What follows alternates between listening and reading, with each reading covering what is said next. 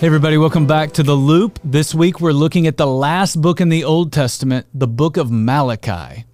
Today I want to take you a little further into chapter 1, and I want you to listen to the frustration that God has with his people.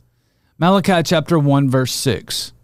A son honors his father, and a slave his master. If I'm a father, where is the honor due to me? If I'm a master, where is the respect that is due to me, says the Lord? It is you, priest, who show contempt for my name. But you ask, How have we shown contempt for your name? Now, I hope you see the problem without me having to point it out to you. Instead of respecting God and honoring God, the people and the priest show contempt for God.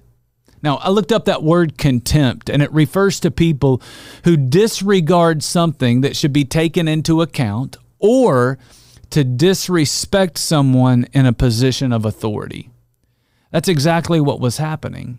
In fact, that's the image that God uses. If I'm a father, why am I not being honored like a father deserves to be honored? If you're a parent, think about those moments when your kids disrespect you show no regard for you, disobey you, or refuse to listen to you. It frustrates you. Well, guess what? It frustrates God too. God has gone to great lengths to have a relationship with us. The least we could do is give him the honor that he deserves.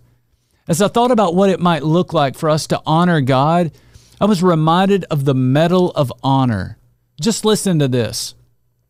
The Medal of Honor is the United States Armed Forces' highest and most prestigious military decoration that may be awarded to recognize American soldiers, sailors, Marines, airmen, guardians, and Coast Guardsmen who have distinguished themselves by acts of valor.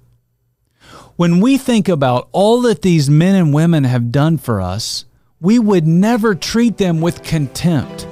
Instead, we treat them with honor, and we should do the same for God.